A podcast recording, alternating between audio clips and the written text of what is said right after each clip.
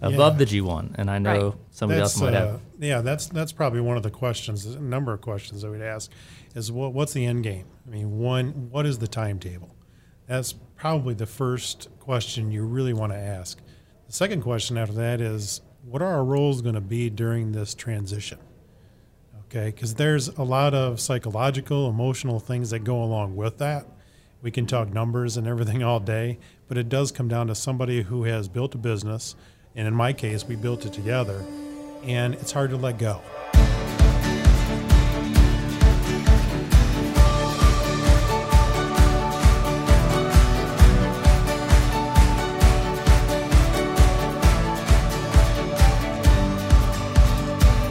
Hello and welcome to Blue Spring Out Loud. I'm Stuart Silverman, and with me on today's show are special guests Anne Marie LeBeau of Bernard Wolf and Associates in Chevy Chase, Maryland, Brandon Hayes of Oxygen Financial in Atlanta, Georgia, and Roger David of Reinvelt and David in Grand Rapids, Michigan. Thank you all for coming. We appreciate it. Thanks for having us. Thanks for having us. You all come with unique backgrounds, and today we're going to be talking about the experience of being a successor, or as, or as what we refer to in this business as a G2. And as we know, Roger, we've learned G2s can be anywhere from early 30s to late 50s and everything in between. It just means you're taking over for, over a firm and you're ultimately succeeding and being the managing partner of the firm. Uh, and again, I know, especially with the three of you, knowing you well, you have really unique and interesting backgrounds. So, as we said, you're all G2s and successors at your firm. With this in mind, how are you working with your predecessors to prepare for your respective futures? Because you're each starting to take on and evolve into different roles. I'll start with that one. Um, I think that you know it's probably twofold. Um, part of it's obviously identifying the client base, um, seeing who you got to be in front of. Um, it's super important. I think the big thing for me was there's so much more staff-wise and management-wise you don't realize. You know the the, the conversations and chitter chitter, chitter chatter that happens in the office. Um, you know, and just understanding you know just what happens behind the scenes. Um, learning how to manage people uh, is a big thing. Um, but definitely the client based piece of segmenting the practice, knowing where to focus time, um, which clients you have to be on there on those meetings, and then also too, you know, what do you say in those meetings? What's the handoff like, and what's the discussion? What's your script? You know, what's he or she saying to make the next meeting better for you? And so we've talked through a lot of those things and and learned a lot, you know, through the process. And we're going to get to that question because it's a big one. What do you say to clients? How do you hand them off? But I'd be curious again, the first question, how you're transitioning the role and Yeah, working. no, to parlay off of that, um, it was kind of three three parts for us. First, to make sure making sure that we get the story down and being consistent and concise, so that clients understand exactly what's going on, understand the timetables, and then conveying that message together. That's probably been the most beneficial part of all of this. Is that uh, in our transition, we've not only done one meeting where we make the announcement, but we're continuing multiple meetings with the clients to allow them an opportunity to formulate any questions or concerns that they have. And over the multiple meetings that myself and uh, uh, and my G1 are having, uh, it gives them the opportunity again to make sure that we're doing things that they felt comfortable with during over all these years, to make sure that I know that, and I can continue that, so that they feel you know comfortable and confident, and that the relationship is going to be a different person, but with everything they've come become used to, it won't change. How about you, Anne Marie? Uh, I think mine was probably a little different than these two gentlemen in the fact that I came in from the outside. So I was not already a part of the team and clients did not know me. So we were really weren't talking about succession probably for the first 2 years because it was just important for me to be in every single meeting, on every single conference call, making sure that they were comfortable with who I was, the knowledge, my background, and getting to know them. It's really been in probably the last six to nine months that we're starting with what Brandon said is okay, who are the clients? Who are the ones, even after those two years, I can already take on my own that Bernie doesn't need to be a part of? And then which ones are we going to slowly hand off over the next year or two? And, um, and then which ones are really tied to him? and what and what the game plan is for that because that's a little longer uh, of a process when we're talking about some of his clients that are also really good friends.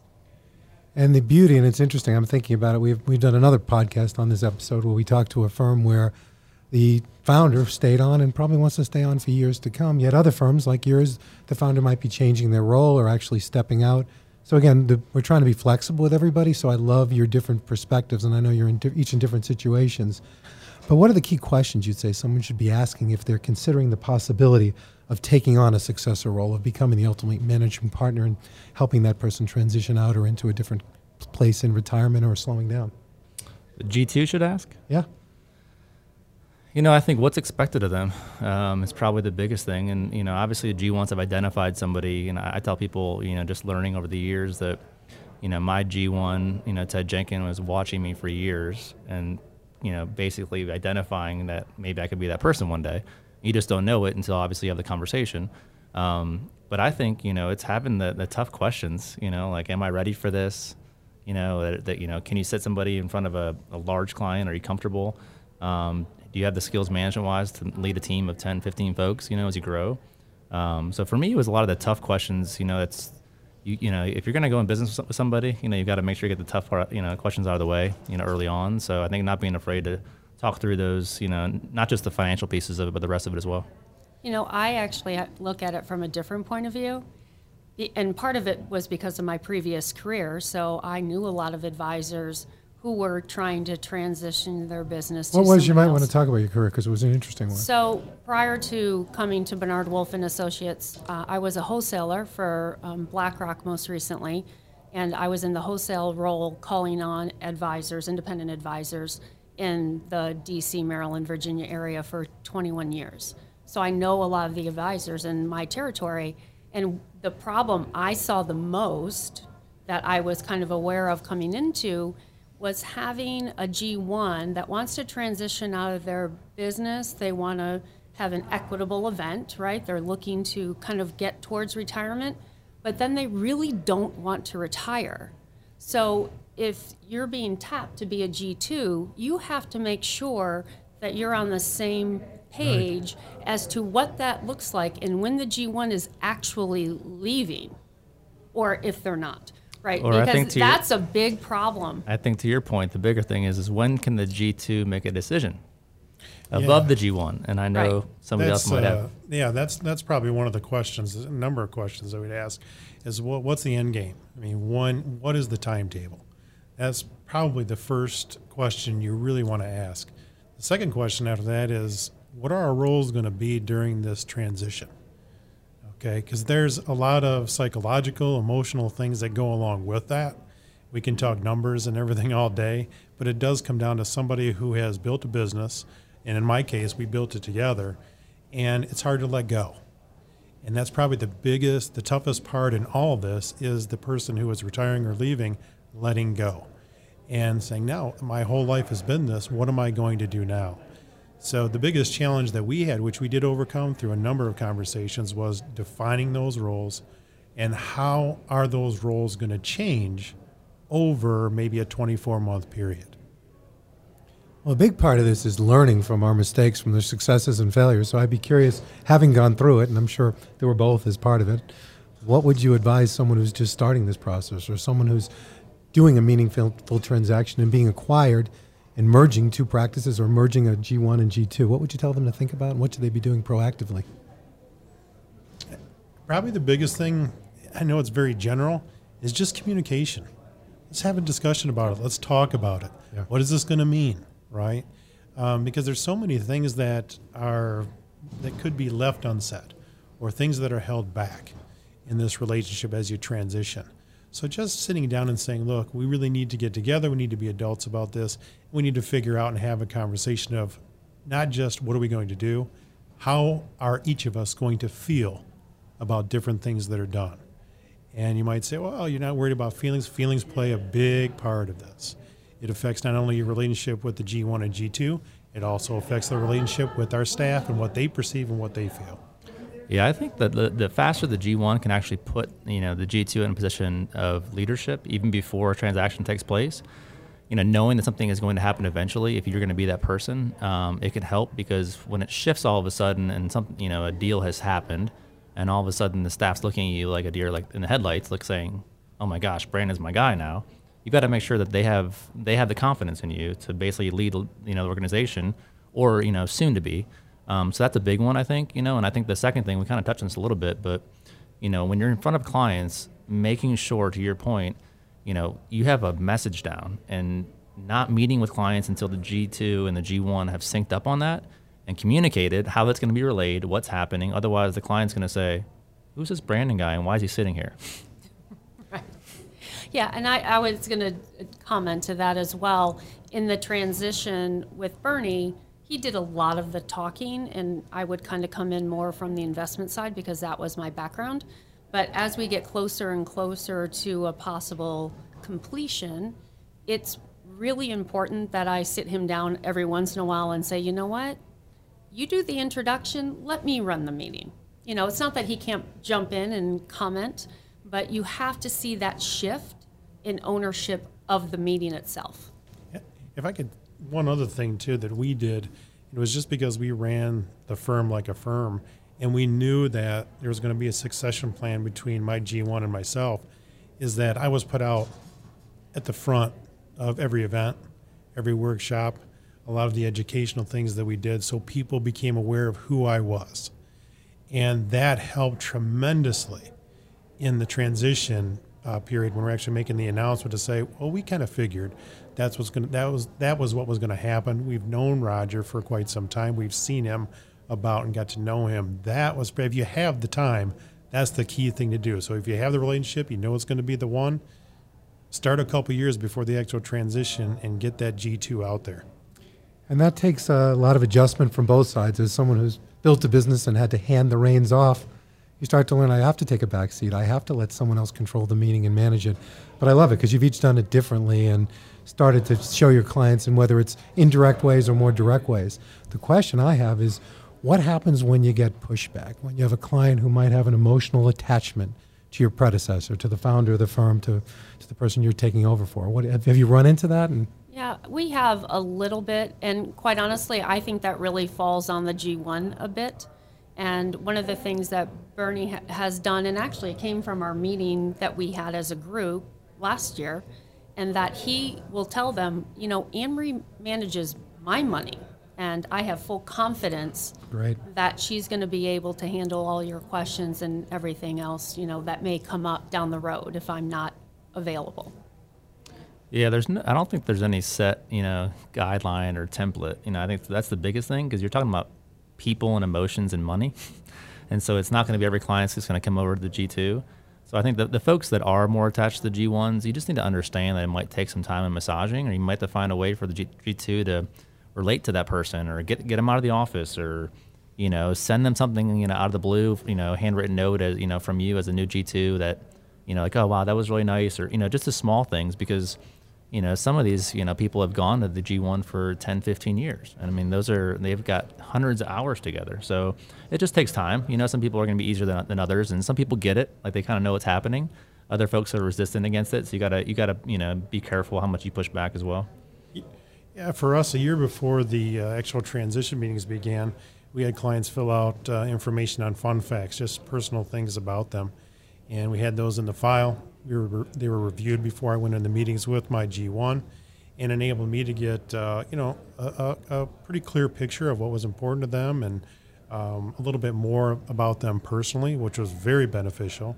And then in the transition meetings, I began writing the follow up emails to the clients, along with some of the uh, personal introductions and things. It was great seeing you in the meeting, um, and became more the point person. And we even split up some of the review meetings to where uh, the G1 did some of the technical stuff, and then I was able to do maybe more of the planning type of things with the client and uh, let them understand that hey, what's important to me and uh, how things may be a little bit different going forward, and what am I concerned about for them and their success.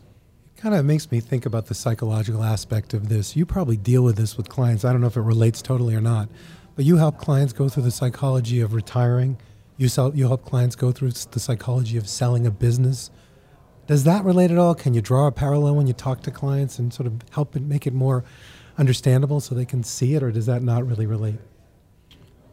Um, I think it depends. You know, I think some clients that are business owners get it. You know, but for a personal, just a personal wealth client, I think it might be a little more tricky to explain to them kind of what's going on and why um, having to be more transactional might not be in your favor. But some people that are business owners, I think you can have the conversation and say, listen, your goal as a business owner is to sell this thing one day. And you know what?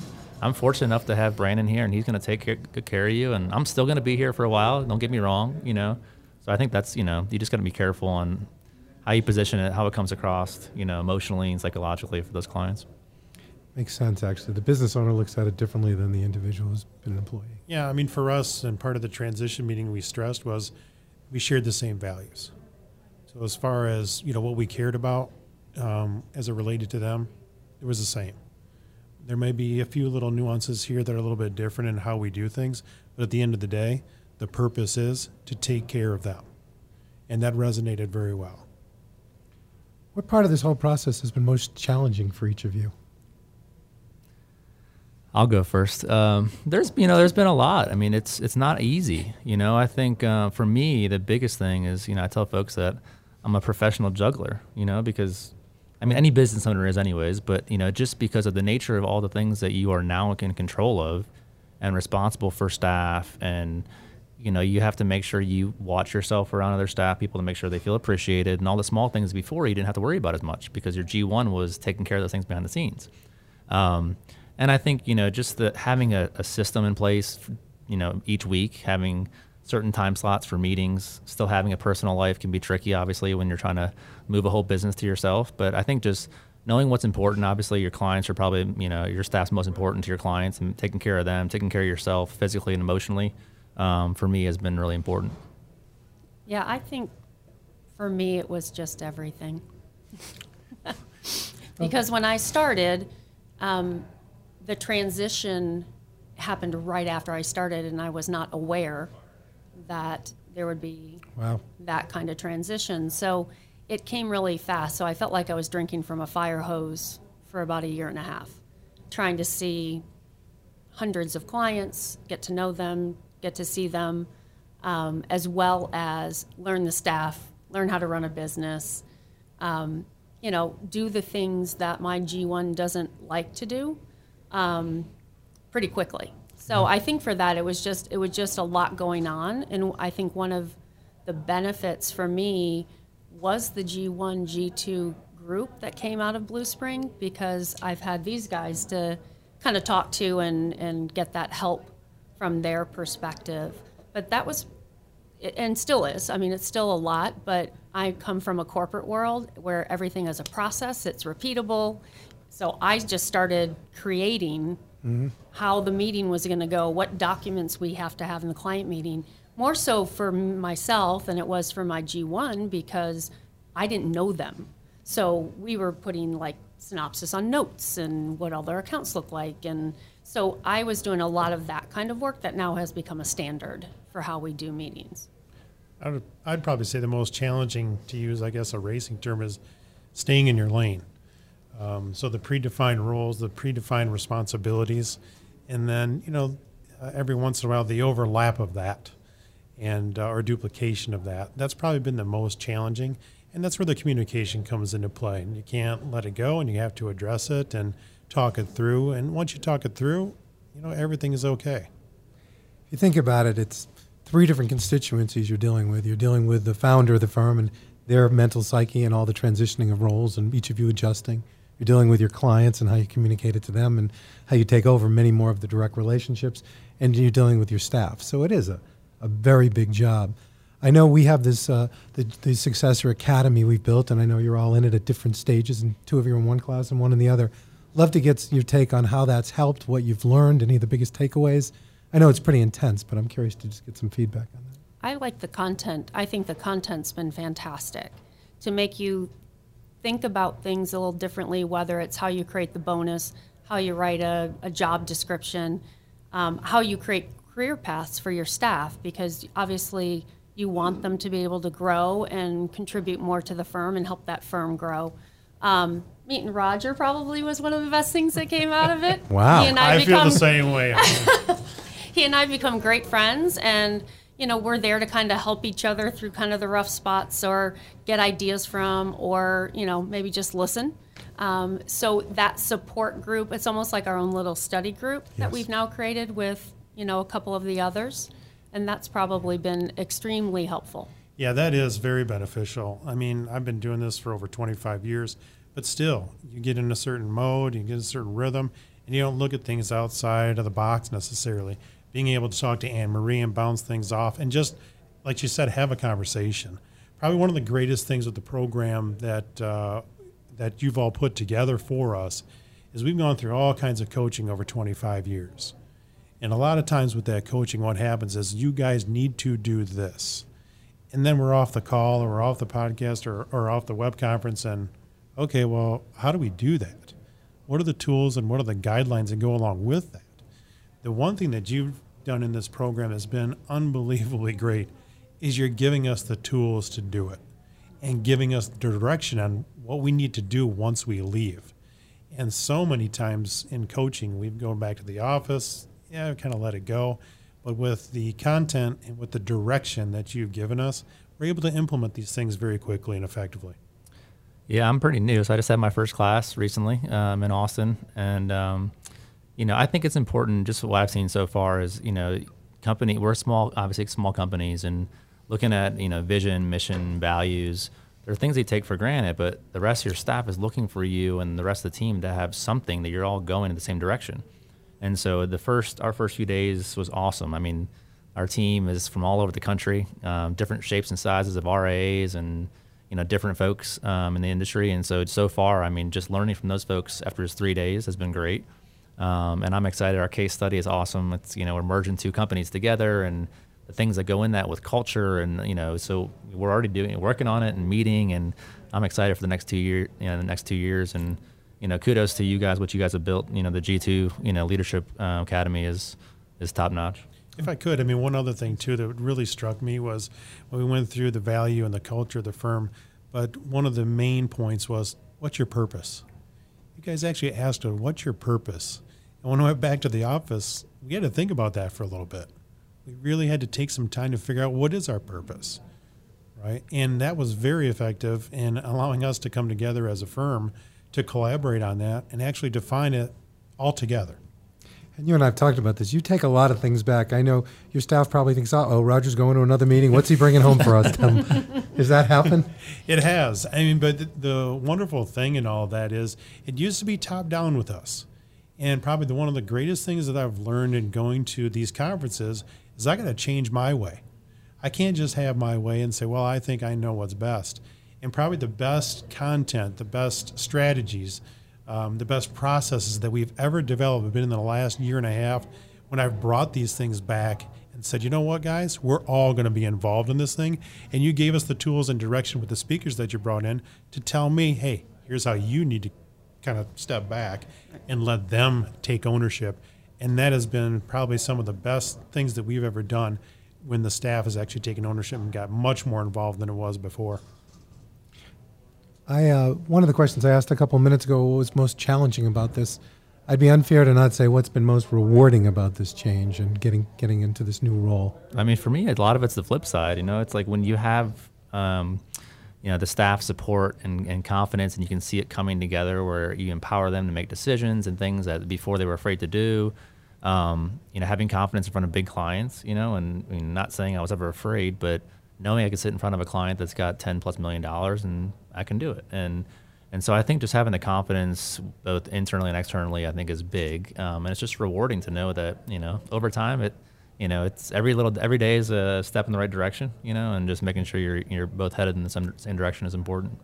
Yeah, I would, I would probably echo that. I think having the ability to make a difference in a client's life, finding the little things that maybe weren't seen before because you have a different point of view, coming into it and meeting with those clients.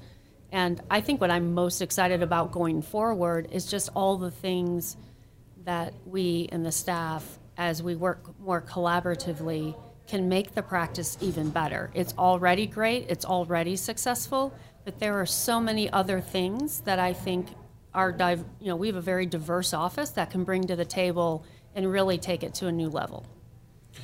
Uh, the thing that I've loved the most is that clients have commented in our tra- during our transition to say, you know, we're very thankful that you guys took this amount of time to do this, and we feel confident and comfortable. But I mean, we've had repeated compliments on, wow, that took a lot of time. You put a lot of thought and effort into that, and we appreciate that because now we understand how much we mean to you. And we've had that comment quite a bit. So that's probably the most rewarding thing we've heard in the last 18 months. So one of the things we can all identify with it, but we've talked about the fact that G2s can be all different ages and stages, but we as an industry have done a terrible job of attracting the next generation. I think 11% of the industry is 40 or under, which is shocking to me. And part of what we're trying to do at Blue Spring is attract more of that next generation of future leaders. What advice would you actually give to those up and coming potential G2s, potential successors, things maybe you wish you had learned earlier, wish you had thought about, things that would put you in a position that you're in now where you're actually running very substantial money management, asset management, financial planning firms? I think for me, I think you know we all identify people in our team, or maybe people externally that we would love to have on our team, and um, just empowering them to, to, make sure they understand that like they could be that person one day, even if you just make it a dream of theirs, you know. And so I think you know letting your staff dream a little bit, like hey, you could be the next person in this practice, um, and I think too, not you know, not waiting for the perfect person. Um, you know, we've had interns that we've hired that have been phenomenal. We hired full time, and I think a few of them could you know end up being big players in our practice and have big roles. And so I think just you know not you know it doesn't happen overnight. And developing staff internally, um, there is definitely a shortage of people that are out there that are going to be qualified. And my biggest belief is that if somebody is that good of an advisor, they're probably not going to leave their firm. And so you have to you know develop them internally, or you know, find somebody who, who's very green and pour your heart and soul into them. And you know what? If if they leave, then you probably did something wrong. So you got to hope that they trust you and they stay on with you. But I'm, a big believer in starting with somebody who's younger and uh, and growing them the right way, instilling the values in them early on, and then you know showing them, hey, you could run this thing one day. Why not? And I think that's what's exciting for us.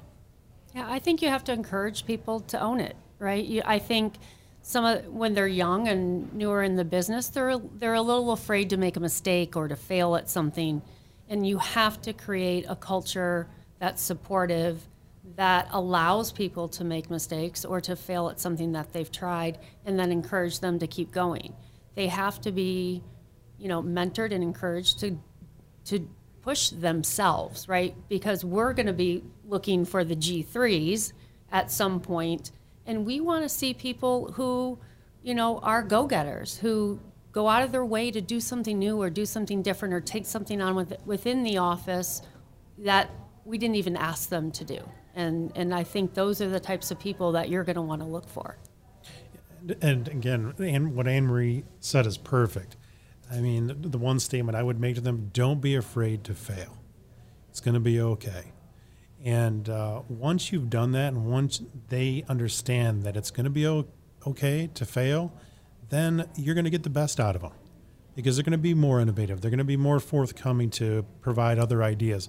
Whether they work or whether they don't, they know that you know we're becoming G1s. That the G1's not going to say, "Hey, at the next review, you know, hey, you failed." Right? Actually, that'd be a positive in a review for me, and say, "Hey, you failed, but you got back up, and we turned it around." great job. That's what we want to see. That's what's going to be uh, some the most effective leader in the organization going forward. Someone that's willing to do that. I don't know about you guys, but you know, pretty pretty quickly after our transaction, I I brought the team aside and I said, "Hey guys, just so you know, I'm going to need somebody just like Ted did, and I'm going to be looking at all of you every day, see how you act. Do you go above and beyond?" And that's how we identify those indiv- individuals. Do you make the process better? Do you make our clients happier?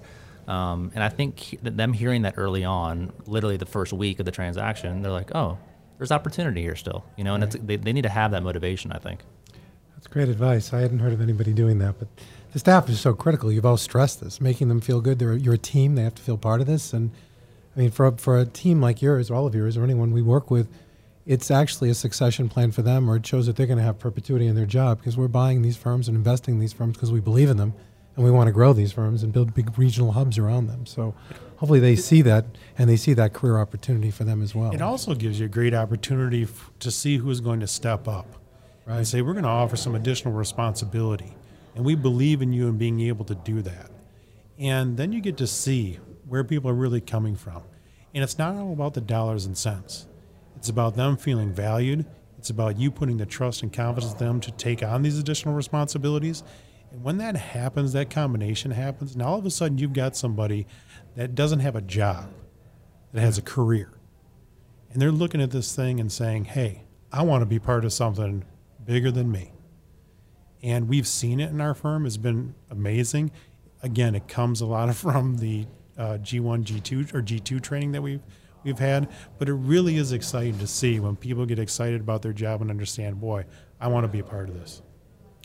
Well, unfortunately, time flies when you're having fun, or maybe fortunately. but with that, we're going to be wrapping up. But I'm going to open the mic and just say anything else you would add, any piece of advice for a, a potential successor, a G1, a G2, a founder, because we keep learning and we learn more from you all who are going through it every day and dealing with the, the challenges and the learning curve. So, I think my recommendation is, you know, for those folks that are out there that are solo practitioners, and you're in a bigger group or you might want to be with a larger group one day, you know, you have to always keep learning. You know, there's other people out there that are bigger and better than you and pick their brain. Don't ever stop learning.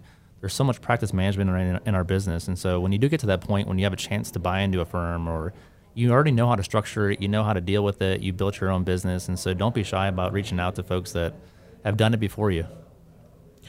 Yeah, I think probably one of the biggest things is offer some of the training that we have received as G2s to those that are just getting started.